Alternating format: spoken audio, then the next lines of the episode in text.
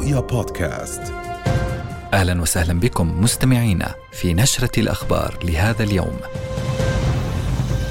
استهداف المدارس مئات الشهداء في الفخورة وتل الزعتر. الشفاء تحت نار الاحتلال إخلاء المجمع الطبي بعد حصاره بالدبابات.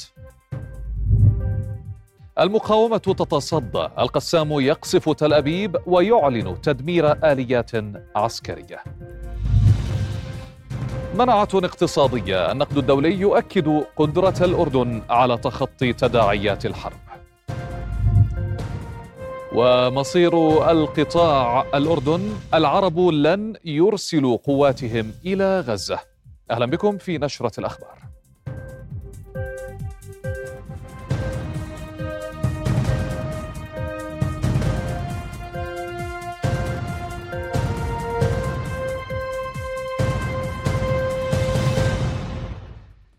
حياكم الله. مع دخول العدوان على غزة يومه الثالث والأربعين أخلت قوات الاحتلال مجمع الشفاء الطبي بعد اقتحامه وقصف محيطه عدة مرات في الأيام الماضية.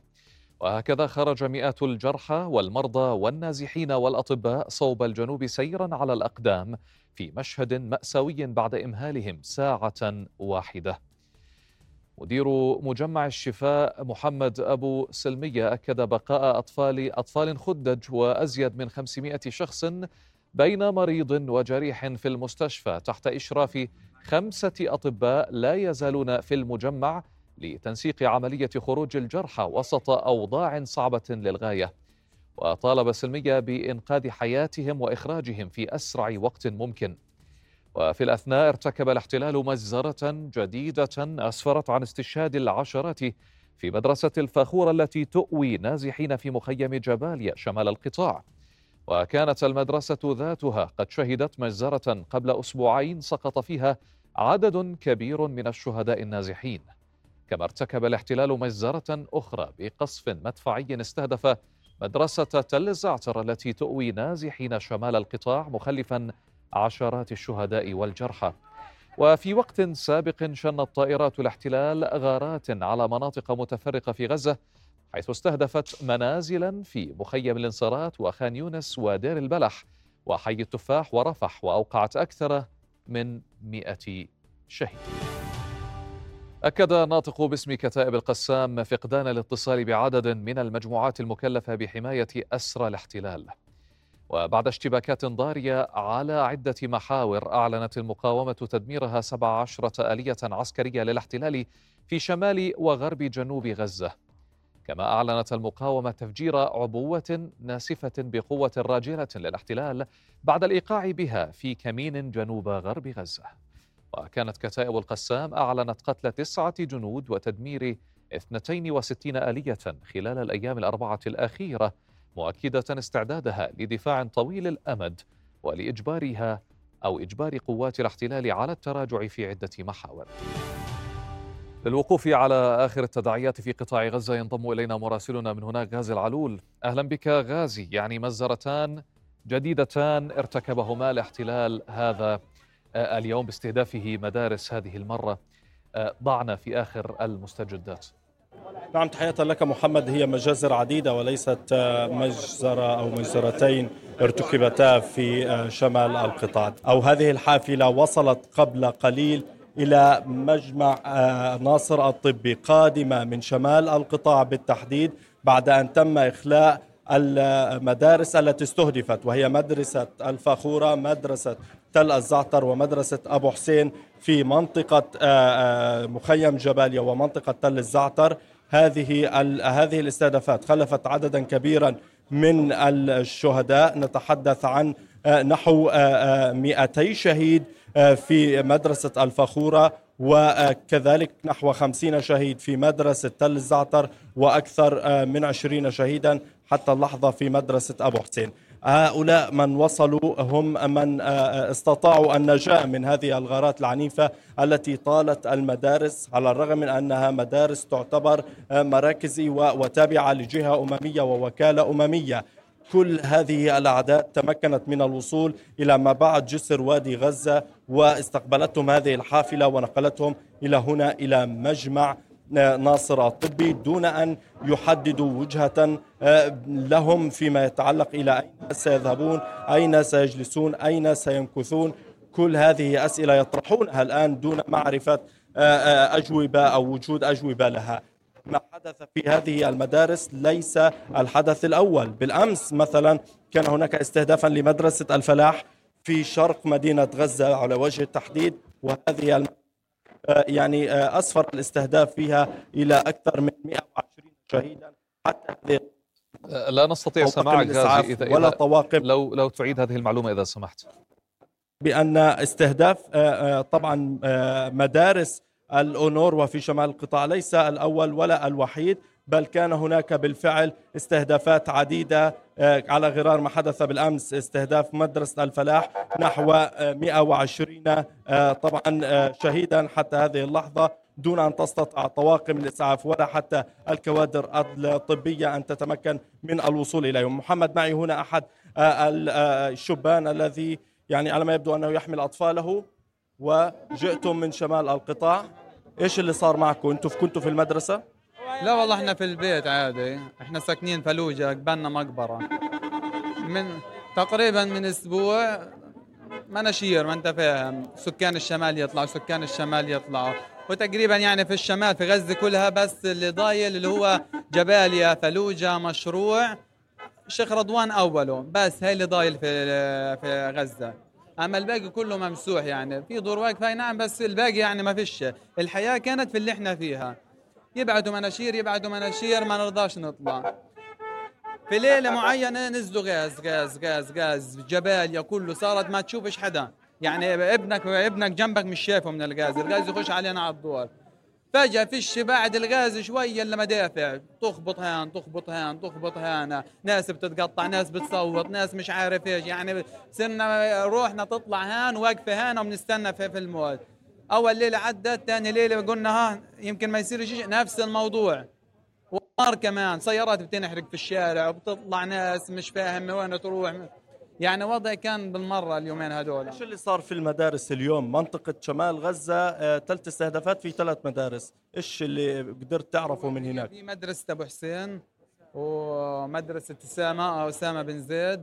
في كمان مدرسة آه لا مدرسة آه، والفخورة برضه انضربت وفي في شارع السكة وين بزيتون في معسكر جباليا برضه نفس الشيء يعني كلهم هذول انضربوا. طبعا شهداء اصابات موجود في المكان يكون. حركة الإسعافات خلال الأيام الماضية؟ بنعرف إنه المنظومة الصحية شوية انهارت مع جدا آه ضعيفة. يعني عندك الإسعاف حامل شهداء بيجي بينزل على المقبره مش معروف هدول لمين ناس تدفن. في نفس الوقت بيبقى محمل من اللي حواليه إصابات وبروح فيهم على إندونيسيا. بعدين إصابة مش إصابة هذا الله يرحمه خلاص. لو متصوب إصابة هذا ما حدش بيدور عليه. مستشفيات طافية فيش مجال. طب كيف كيف توصف الحياة في في في في غزة والشمال؟ في طريقك لصلاح الدين؟ جحيم بقول لك ما ضلش غزة. يعني يمكن الليلتين هدول اللي إحنا طلعنا فيهم هذه تنمسح خلاص. منطقة الفلوجة جباليا هذه هي الوحيدة اللي ضايلة واقفة. هي اللي فيها منطقة يعني فيها سكان ضايل. كيف كيف ردود الفعل هناك؟ الناس ضايلة بدها تضل ولا بدها تطلع؟ الناس اللي ضايلة ما فيش مجال إنها تطلع. يعني لا عنده مثلا مواصلة لا عنده فيش مجال. واللي مثلا بدناش نحكي على الهواء يعني في ناس مستحيل تطلع. طب هذا هذا الباص اللي آه، أخذكم من وين استلمكم؟ هذا من انصرات يعني إحنا بعد ما قلطنا الحاجز آه، طلعنا طبعا كارة حمار الله يعزك. وصلتنا لمفترق انصرات لقينا الباص هذا قلنا يا عم أنا مجنن على خان يونس. قلنا خان يونس خان يونس. طلعنا معاه. طب, طب احكي لي اليوم أنت وصلت خان يونس عارف وين بدك تروح؟ إلك حد هان رايح عليه ولا؟ إن ربنا يا أخي زي ما جينا من الغاده وسهلها معانا بسهلها بعد هيك. أما ما ما في وجهة معينة أنت حتروح عليها تقعد فيها؟ لا لا لا, لا. حتى أنا في جيت أنا معي سيارة. آه، صفيت على دوار الكويت وجيت هيك. ممنوع أمرق فيها. طريق طريق اللي موجود فيها الجنود كيف كانت؟ دبابات وقناصات وجنود وعاملين يعني يمكن وإحنا قاعدة كانوا بينزلوا في. في شو اسمه من الحواجز هذول يعني احتمال تكون منطقة مغلقة غزة خلاص ما حدش يقدر يخشها انعملوا الحواجز هدول خلص يعني بعد هيك ما فيش مجال. طيب آخر سؤال كان في تفتيش كان في احتجاز لناس كان احتجاز كان في بس تفتيش كان يعني مع ضغط الناس وكترهم ما مش موجود. دخلتم في ال containerات اللي بيحكوا عنها. طب إيش إيش إيش كيف كان الوضع جوا ال containerات؟ ال container تقريبا مترين هو بس يعني وأنت خاشش أنا أطفالي حم... هذه حاملها على رقبتي والثانيه حاضنها فوق لأنه لو نزلوا على الأرض حينخنقوا. الناس حتدعس عليهم. ما ما بتقدر يعني أنا أنا سمعت شهادات إنه اللي بقع منه شيء ما ينفع آه، يطلع يا يا أنت أنت فلتت خلص أنت أحمد ربك إنه أنت غلطت أقول لك أنا ما مرقتش من ال container أنا لفيت من ورا حملت البنات ولفيت من ورا ال container. مع ضغط الناس هم مش شايفين. يعني أنا ما غلطتش من المكان المحدد اللي هم بدهم إياه. أنا قلطت على شقة زي هيك وهو عادي أمر طبيعي زي زي الناس كان الحمد لله على سلامتكم الحمد لله على سلامة الأطفال. اذا آه، محمد هذه هذه آه، آه، المشاهد القاسية التي يعني يمر بها الفلسطينيون في شمال القطاع ومدينة غزة وعلى ما يبدو الاحتلال يلوح التجربة إلى جنوب القطاع وهذا الذي بالفعل يؤكد أن الاحتلال ذهب نحو إبادة جماعية نحو تهجير قسري دون الالتفات إلى أي طبعا ما يتعلق باستنكار تنديد من قبل العالم. لا يلتفت لكل ذلك يمارس ويبدع في قتل المدنيين وأيضا في خلق الاكاذيب يأخذ مبررات ل غزة ومن خلالها طبعا القاسيه والأليمة التي تؤكد بأن هذا الشعب آه، نعم. صمد إلى آخر رمق. ولكن الاحتلال الإسرائيلي على الرغم من هذا الصمود لا زال يقتل ويواصل عملية الحصار.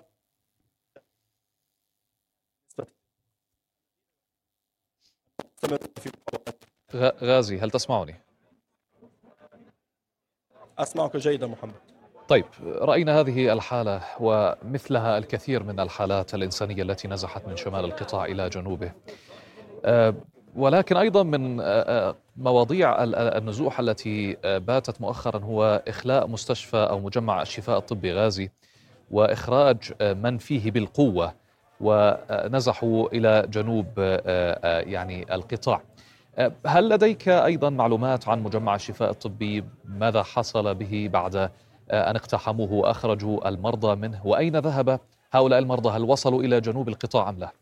بالأمس محمد كنا نتحدث عن عشرة آلاف من المرضى من الكادر الطبي بالإضافة إلى عدد من النازحين. اليوم أجبرهم الاحتلال على الخروج والنزوح باتجاه المناطق الجنوبية. من بقي في مجمع الشفاء الطبي حتى هذه اللحظة هو فقط 124 مريضا. مع بعض الأطباء لا أكثر ولا أقل.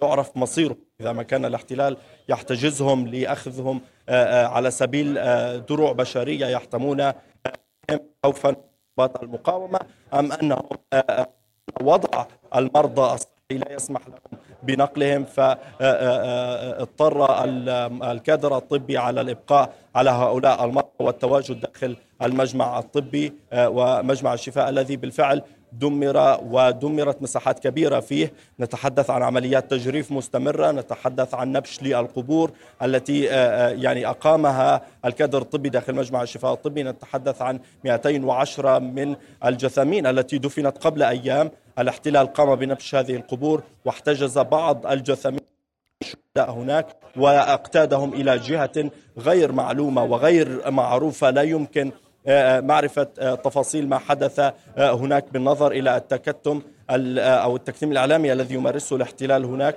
وغياب طبعا العدسة الفلسطينية هناك بعد الاستهداف المباشر للصحفيين ودفعهم للذهاب باتجاه الجنوب. هذه التفاصيل وهذه المعطيات تبقى حبيسة داخل مجمع الشفاء الطبي. تخرج بعض المعلومات من قبل بعض الكوادر الطبية هناك.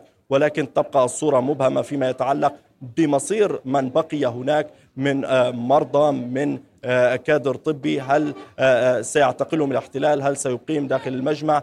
هل سيقتلهم لا سمح الله. ولكن كل نعم. الخيارات مفتوحة في وجه الاحتلال الذي لا يتعظ ولا يأخذ بعين الاعتبار أي مواقف دولية أو أي مواقف إنسانية. غازي ماذا عن صهاريج السولار التي قيل أنها دخلت هذا اليوم إلى قطاع غزة؟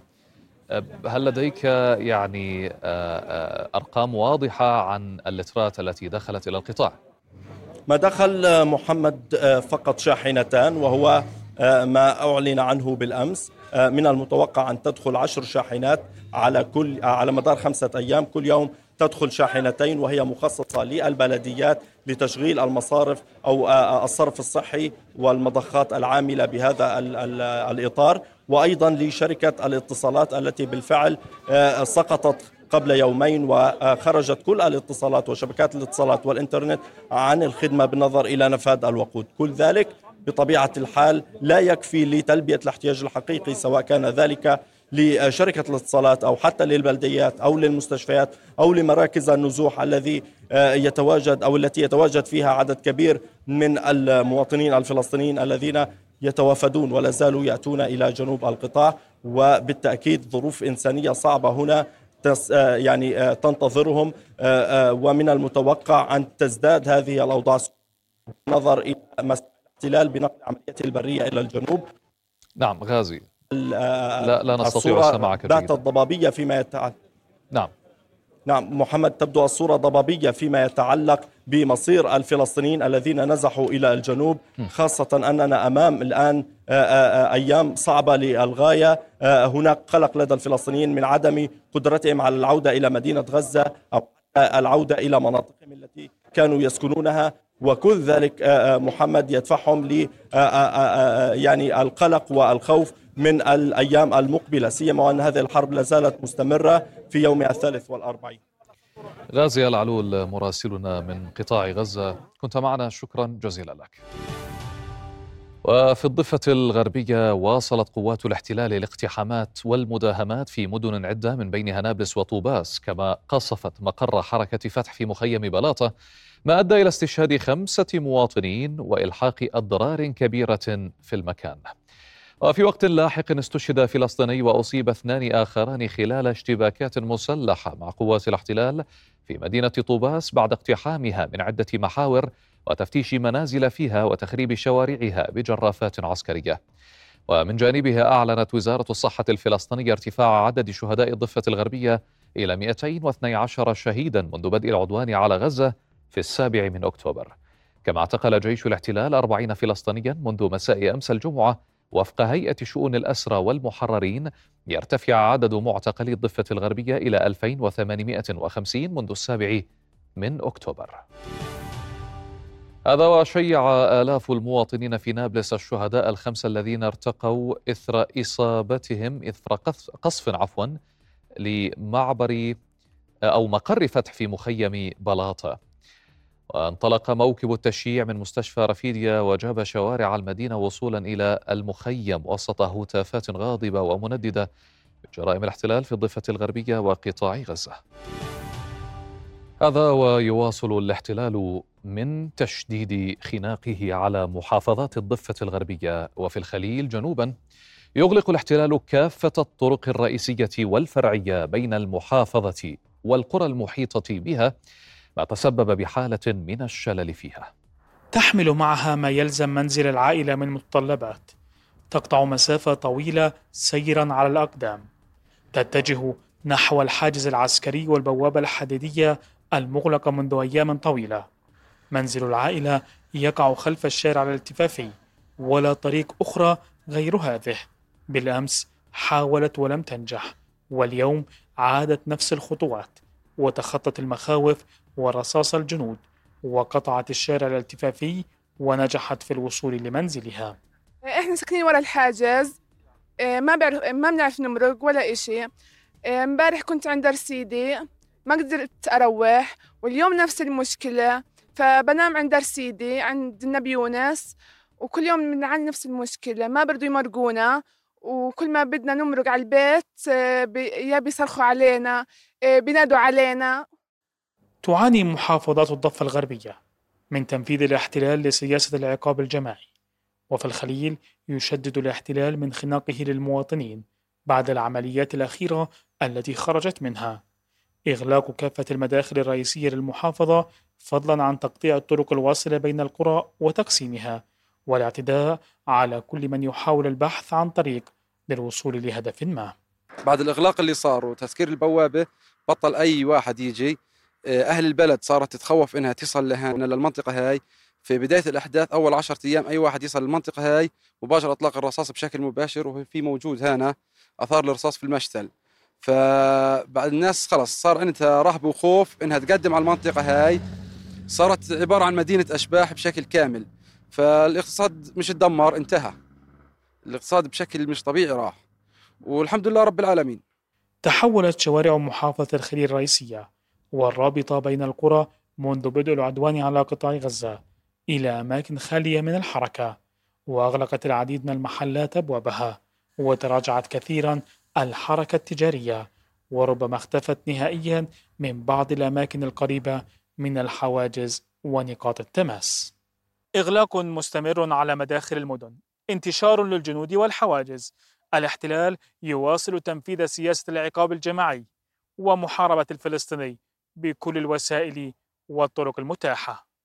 من الخليل محمد العدم رؤيا. لمتابعة آخر التطورات والأوضاع في الضفة الغربية تنضم إلينا مراسلتنا أسيل سليمان. أهلا بك يا أسيل. إذا شهداء واقتحامات وأيضا تنكيل بالمواطنين العزل في الضفة الغربية. كيف هي الأوضاع لديكم؟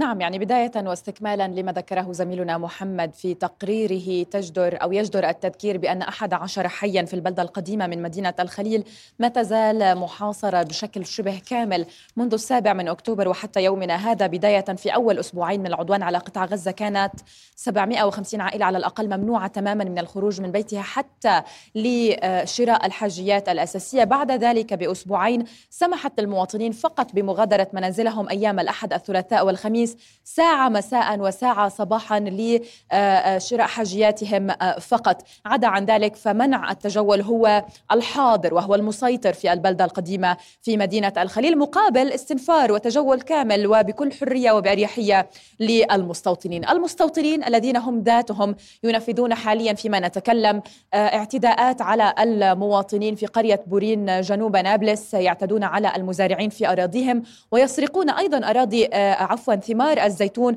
وقاموا بطرد المزارعين من أراضيهم التي آه، ذهبوا لجني محصول الزيتون منها. نعرف أننا في موسم الزيتون الموسم الأكثر حيوية للاقتصاد الفلسطيني. ولكن حتى الآن سجل آه، آه، على الأقل ثمانية آه، شهداء برصاص المستوطنين. واحد منهم على الأقل كان ذاهبا إلى أرضه ليجني محصول الزيتون فقام مستوطن بإطلاق النار عليه مباشرة ما أدى إلى ارتقائه. بالحديث عن وضع الطرق والتضييقات أيضا كما أشار إليها محمد طريق حاجز عطارة بالقرب من مدينة رام الله الآن مغلق بشكل كامل ما أدى إلى أزمة خانقة.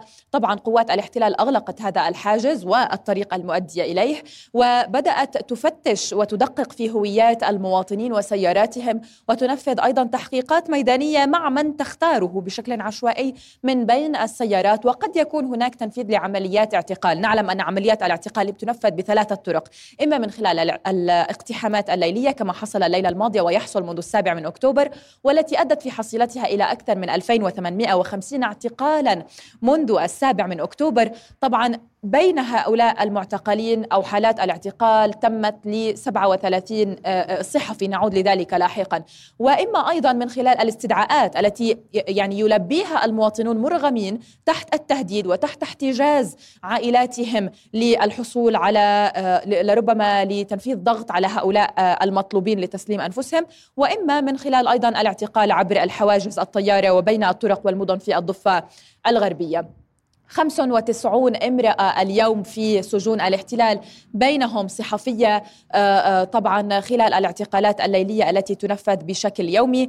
آه، في مدينة الخليل كنا قد ذكرنا سابقا أنه في بلدة إذنا بالتحديد نفذت عمليات اعتقالات واسعة الليلة الماضية. حصة الخليل من الاعتقالات منذ السابع من أكتوبر هي الأعلى وعادة ما تكون هي المدينة التي يركز الاحتلال عليها خلال الاعتقالات الليلية. قبل قليل اقتحمت قوات الاحتلال كما ذكرنا بلدة إذنة في المدينة وأطلقت النار على شاب بشكل مباشر ووصفت إصابته بأنها خطيرة قاموا باعتقاله. بعد قليل أعلنت طواقم الهلال الأحمر أنها تتعامل مع إصابة خطيرة بالرصاص الحي بالظهر لمواطن يبلغ من العمر 40 عاما أصيب برصاص الاحتلال عند اعتقاء عند اقتحامها بلدة إذنة فيعني لابد أن تكون هذه هي الإصابة الثانية لأن الإصابة الأولى قامت قوات الاحتلال باعتقالها.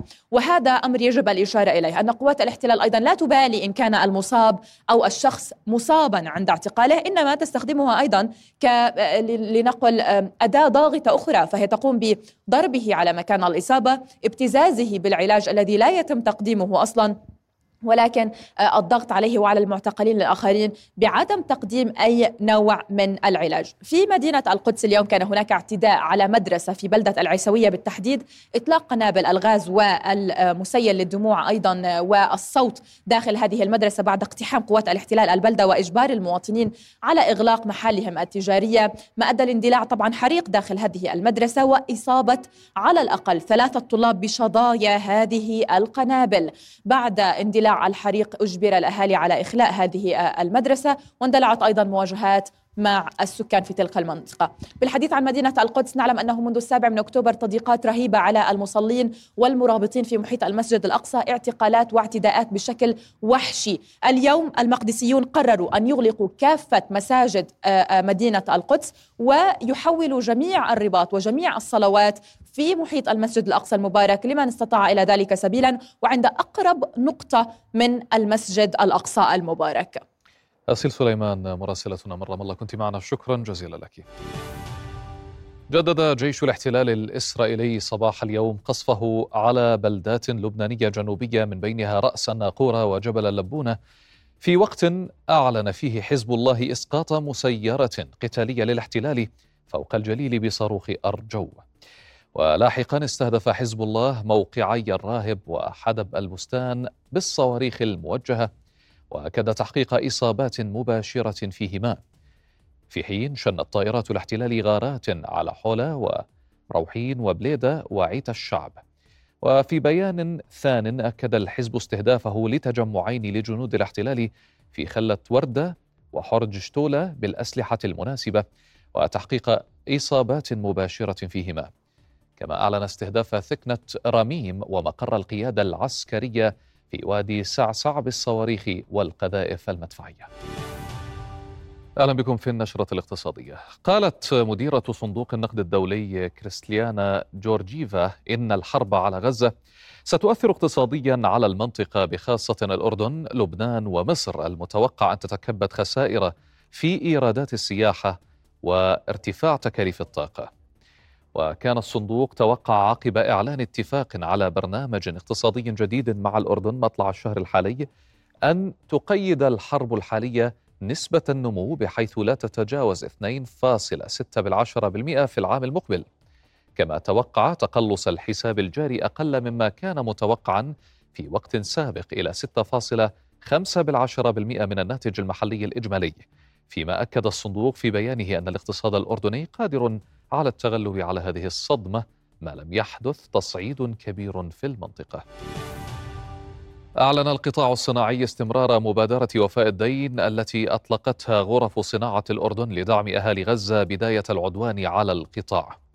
وتهدف رؤية المبادرة إلى توحيد الجهود الصناعية في دعم الغزيين من خلال تأسيس حملة مستدامة لخدمتهم وتقديم العون لهم والتنسيق مع الهيئة الخيرية الهاشمية والمنظمات المختلفة لتحويل التبرعات التي تصلهم إلى منتجات من الصناعات الأردنية وبسعر وبسعر التكلفة لمساندة اللاجئين وضحايا الحرب في القطاع. كما تتضمن الحملة تجير علاقات الغرفة مع المؤسسات الاقتصادية الدولية في المملكة لتشكيل لوب ضاغط من أجل وقف العدوان من خلال إظهار الصورة الحقيقية للحرب إذ تم مخاطبة أكثر من 100 جهة دولية. كان في تبرعات بكمية كبيرة والمستودعات في الهيئة الخيرية الهاشمية تعبت بس للأمانة كان في مشكلة في الأمور اللوجستية وكلكم تعرفوا هاي تبرعات ما كانت توصل. فإحنا في لجنة الوفاء آه، قعدنا مع رئيس الهيئة وأكد لنا إنه هاي التبرعات عم توصل وتوصل لإخواننا في غزة. ووصل حجم التبرعات لتاريخه اليوم بقرابة 15 مليون دولار. كل الشركات الأدوية تبرعت واللوازم الطبية تبرعت حتى الأدوية البيطرية تبرعت في آه، تبرعات ممكن تكون مالية وليست عينية. افتتح وزير الزراعة المهندس خالد الحنفات مركزين للتعبئة والفرز والتبريد بالسوق المركزية للخضار والفواكه. المركز يستخدم أحدث التقنيات الحديثة والمحوسبة في العالم بطاقة يومية تزيد عن 60 طنا وسعة تخزينية تصل إلى 120 ألفا سنويا. وتعمل وزارة الزراعة على تشجيع التوسع في التبريد والتخزين لضمان توفر المنتجات الزراعية للتصدير والاحتياجات المحلية على مدار العام فضلا عن توفير فرص العمل وتحقيق الأمن الغذائي بحسب تصريح وزير الزراعة. نحتاج إلى توظيف التكنولوجيا التعبئة التدريج التبريد آه، آه، زيادة تنافسيتنا عبر المعايير العالمية ومتطلبات الغذاء العالمية. هذه المؤسسة والمنشأة إن شاء الله هدفها إنه زيادة آه، قدراتنا وتنافسيتنا وبالتالي انعكاسها على المزارع الأردني، نحن وزارة الزراعة نقوم بالحمايه ثم بعد الحماية هناك تمويل بقروض منخفضة الفائدة أو صفر فائدة لزيادة الاكتفاء الذاتي من محاصيل العجز التي يتم استيرادها من الخارج.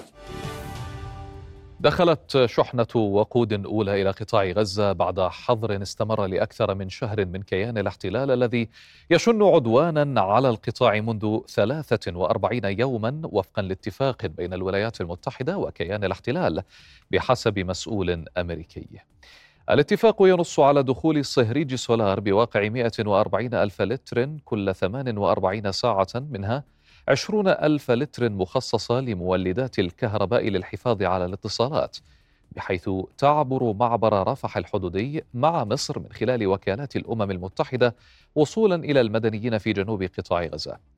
وكالة غوث وتشغيل اللاجئين الفلسطينيين أفادت بمحدودية كمية الوقود التي دخلت قطاع غزة اليوم بعد أسابيع من التأخير. وهي تكفي فقط لتأمين سكان غزة بثلثي حاجتهم اليومية من مياه الشرب النظيفة. وسمح قبل عدة أيام بدخول شاحنة وقود مخصصة للأونروا بحجم 23 ألف لتر.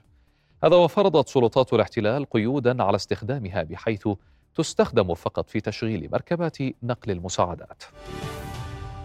الحاجة أم الاختراع فأهالي قطاع غزة وجدوا الزيت النباتي بديلا للسولار لتشغيل مركباتهم من أجل تأمين احتياجاتهم والتنقل في ظل الظروف المعيشية الصعبة مع استمرار العدوان الغاشم على القطاع.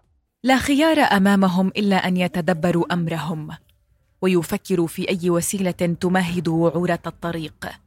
وفي ظل شح الوقود في قطاع غزة ومنع الاحتلال دخوله للقطاع إلا بكميات ضئيلة جدا. بات الغزيون يلجؤون للزيت النباتي المستخدم للطهي كوقود للسيارات. سواق أجرة إلى سبع ثمان سنين بش على الخط. آه، مصدر دخلنا كالعربيات اللي شغالين عليها. اليوم من أحداث 7 أكتوبر حتى الآن فيش اي وقود في قطاع غزة بتاتا. لأنه مبالغ كبيرة صارت غالية كثير وصعب جدا الوصول إليها لأنه المعابر مسكرة وفيش أي شيء يدخل عن طريق المعابر من الوقود من أي شيء. فاليوم صرنا يعني حاجة بديلة عنها نستعمل اللي هي السيرج نمشي أمورنا فيها عشان نأكل أهل بيتنا ونصر فيها بيوتنا. أما الوضع صعب جدا جدا. أنا المواطن السواق بنشتغل على سيارة أجرة انقطع السولر وبدل السولر صرنا نحط سيرج زيت سيرج قلاية. ليش طيب؟ لأنه فيش وقود في السولار حكومة الاحتلال تستخدم الاحتياجات الإنسانية من مياه وطعام ووقود كسلاح في عدوانها على القطاع وتبتز الغزيين بها لتحقيق مآرب سياسية. فلا تدخل إلا كميات محدودة وقليلة جدا من المساعدات وشاحنات الوقود التي لا تكفي لسد حاجات مليون ونصف غزي لأجل قوت يومهم وطعام أطفالهم. وقد تسأل كيف يتمسك هؤلاء بالحياة؟ والموت قد يطرق أبواب البيوت التي يريدون إعالتها. أجيبك. إلى أن يأتي الموت. ستجدهم أحب الناس للحياة وأكثرهم إجادة للعيش. من رام الله المحتل اسيل سليمان. رؤيا. أخبارنا مستمرة مشاهدينا ولكن بعد هذا الفاصل.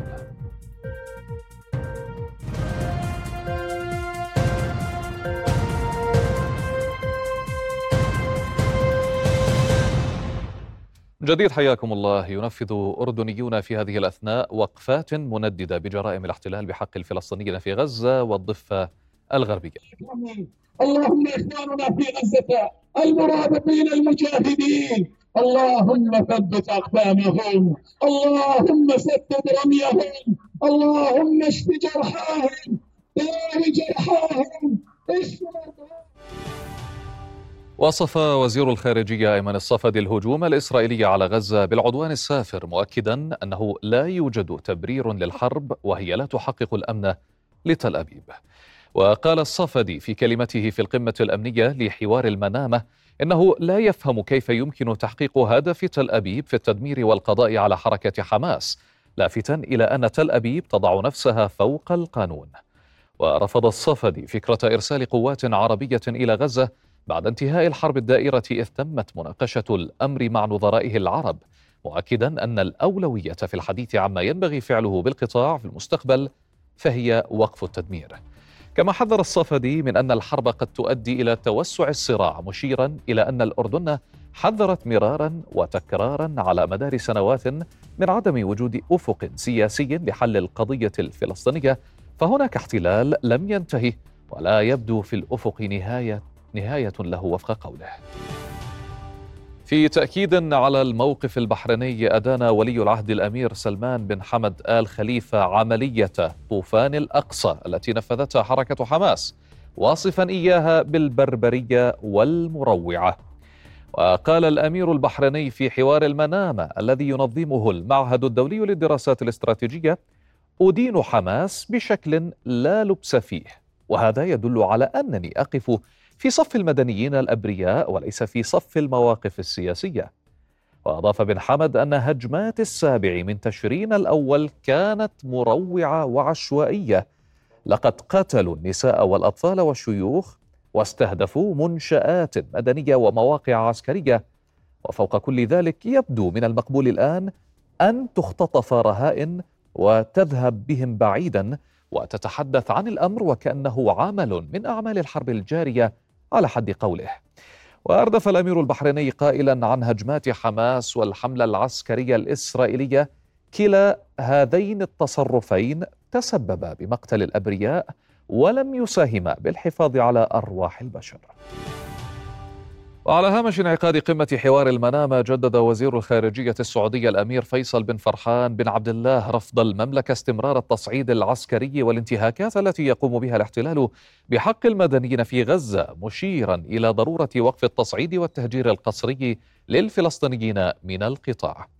وشدد الوزير السعودي على أهمية تأمين الممرات الإنسانية العاجلة لإغاثة الأطفال والنساء والمدنيين في غزة مطالبا المجتمع الدولي بالوقوف أمام كل الانتهاكات الصارخة للقانون الدولي الإنساني التي تمارسها قوات الاحتلال بحق المدنيين في القطاع المحاصر. اعتبر مسؤول السياسة الخارجية في الاتحاد الأوروبي جوزيف بوريل أن حركة حماس لا يمكنها العودة مجددا لإدارة قطاع غزة لافتا إلى أن السلطة الفلسطينية هي الوحيدة التي يمكنها إدارة غزة بعد انتهاء الحرب. وفي كلمته خلال مؤتمر حوار المنامة قال بوريل إنه لم يعد بإمكان حماس الإمساك بمقاليد الأمور في القطاع بعد الآن. وشدد بوريل على أهمية حل الدولتين معتبرا أن عدم اتخاذ أي خطوات ملموسة لتنفيذ هذا الحل أدى إلى توسع نطاق الاستيطان في الضفة الغربية ما أدى إلى تقليص حجم الأراضي الفلسطينية باستمرار. وصلنا لختام هذه النشرة في أمان الله.